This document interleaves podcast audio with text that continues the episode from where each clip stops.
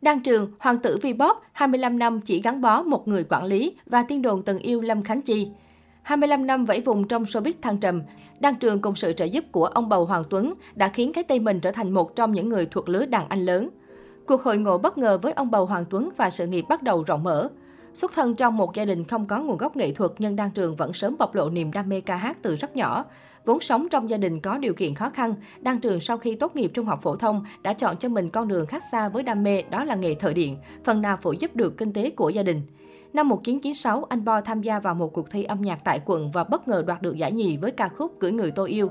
Sau khi có được giải thưởng lớn đầu đời, nam ca sĩ bắt đầu đầu quân vào một trung tâm đào tạo ca sĩ và bắt đầu con đường nghệ thuật, nhưng chỉ là đi diễn ở các nhà hàng, câu lạc bộ ở tỉnh xa. Năm 1997, tương lai của Đăng Trường dường như rộng mở sau khi anh gặp được ông bầu Hoàng Tuấn trong một chương trình âm nhạc và bắt đầu con đường nghệ thuật âm nhạc một cách chuyên nghiệp.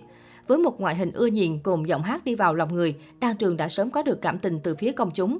Kiếp ve sầu là bài hát đầu tiên trong sự nghiệp của nam ca sĩ và đã đem đến nhiều thành công cho anh. Dù ca khúc ấy đã được nhiều người thể hiện, nhưng đến khi được trình diễn qua giọng hát của anh Bo, thì ca khúc này mới thực sự tỏa sáng. Thừa thắng xông lên, đang Trường cùng HT Production liên tục cho ra mắt nhiều sản phẩm, ghi dấu đậm nét trong lòng khán giả như Rêu Phong, Mưa trên cuộc tình và giành được những giải thưởng lớn danh giá lúc bấy giờ như Làn sóng xanh, Mai vàng, trở thành cú nổi lớn và anh được các bầu sâu săn đón nồng nhiệt. Tiếp nối những thành công ấy chính là sự kết hợp trên cả tuyệt vời của nam ca sĩ cùng với Cẩm Ly, tạo nên nhiều ca khúc gắn liền với năm tháng.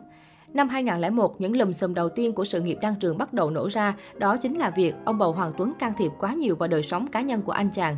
Thời điểm đó, nam ca sĩ đã phải tạm ngưng sự nghiệp một thời gian nghỉ ngơi, đồng thời nâng cấp giọng hát. Sau những tháng ngày đó thì anh Bo đã mạnh mẽ hơn trở lại với showbiz và đã có nhiều bước tiến. Hôn nhân kết thúc sau 8 năm vì vợ chồng xa cách. Về đời tư, Đăng Trường từng có cuộc hôn nhân 8 năm với Thủy Tiên, nữ doanh nhân Việt Kiều kém anh 10 tuổi. Cặp đôi kết hôn vào năm 2013 giữa nhiều áp lực dư luận. Thời điểm đến bên nhau, mối quan hệ của họ từng gặp phải không ít dèm pha điều tiếng vì sự chênh lệch ngoại hình và danh tiếng. Khi ấy, Thủy Tiên bị chê kém sắc không xứng với ông xã nổi tiếng, còn Đăng Trường thì bị nghi ngờ lấy vợ vì tài sản của cô. Dẫu vậy, cả hai vẫn vượt qua sóng gió để đến với nhau. Bà xã nam ca sĩ dần lấy được thiện cảm của công chúng với tính cách ôn hòa điềm đạm. Cô cũng cố gắng thay đổi ngoại hình để phù hợp hơn với ông xã. Đến năm 2017, cặp đôi hạnh phúc chào đón con trai đầu lòng tên Thiên Từ. Tuy nhiên, trong suốt 8 năm hôn nhân, vợ chồng đang Trường ở gần thì ít mà xa nhau thì nhiều. Họ luôn phải sống cách xa do nam ca sĩ thường xuyên xa nhà, bận rộn chạy sâu, còn bà xã Anh thì lo công việc kinh doanh và chăm sóc con trai một mình bên Mỹ. Cả hai cũng độc lập về tài chính, không can thiệp vào công việc của đối phương. Vì bận rộn và xa cách này nên cuối cùng Đan Trường và Thủy Tiên đã không thể duy trì được cuộc hôn nhân của mình. Tháng 7 năm 2021, cặp đôi tuyên bố cô ly hôn trong sự ngỡ ngàng của nhiều người. Hậu ly hôn, Đan Trường quay trở lại với cuộc sống độc thân.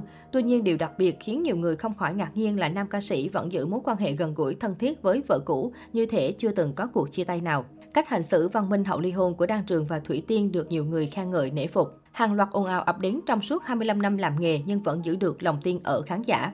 Năm 2013, Đan Trường từng bị một fan bí ẩn tự nhận là bồ cũ tố anh chàng là lợi dụng tiền bạc, nợ nần, là người đồng giới và có mối quan hệ thân mật với ông bầu Hoàng Tuấn. Sau khi scandal nổ ra, Đan Trường cùng ông bầu Hoàng Tuấn đã tổ chức một buổi họp báo để đính chính thông tin này với truyền thông cùng người hâm mộ. Nhưng cô gái này vẫn không hề buông tha Đan Trường và liên tục đưa ra những bằng chứng khác. Không thể để chồng mình bị người khác vùi dập, vợ Đan Trường, tức là Thủy Tiên đã lên tiếng. Cô không hề phủ nhận bất cứ điều gì từ những bằng chứng cô gái kia đưa ra. Thủy Tiên khẳng định cô hoàn toàn biết về mối quan hệ của chồng với người cũ, biết tất tần tật nội tình câu chuyện. Thủy Tiên cũng thừa nhận rằng đã từng đưa chồng số tiền 40.000 đô để giải quyết lùm xùm với cô gái kia trước thềm đám cưới. Không những vậy, bà xã Đăng Trường còn thâm thúy nói một câu rằng 40.000 đô để đổi lấy cuộc hôn nhân có phải là cái giá quá rẻ chăng? Đó cũng không phải lần duy nhất nam ca sĩ dính vào tranh cãi. Vào cuối tháng 8 năm 2017, tiên đồn người đồng tính của Đăng Trường lại dấy lên dữ dội hơn bao giờ hết khi quyển tự truyện lột xác của nữ ca sĩ Lâm Khánh Chi chính thức được xuất bản. Quyển tự truyện kể về mối tình lúc nữ ca sĩ còn là nam với một nam ca sĩ được cho là Đăng Trường. Mặc dù trong quyển tự truyện chỉ viết tắt người này là DT, nhưng nhờ vào sự đặc tả của Lâm Khánh Chi như có vẻ đẹp hiền lành thánh thiện, ai nhìn cũng sao xuyến, cùng những miêu tả về cuộc sống khó khăn và khởi đầu sự nghiệp rất khớp với thời điểm đó của Đan Trường. Song tin đồn này cũng chỉ là tin đồn một phía chưa được ai trong hai bên xác nhận.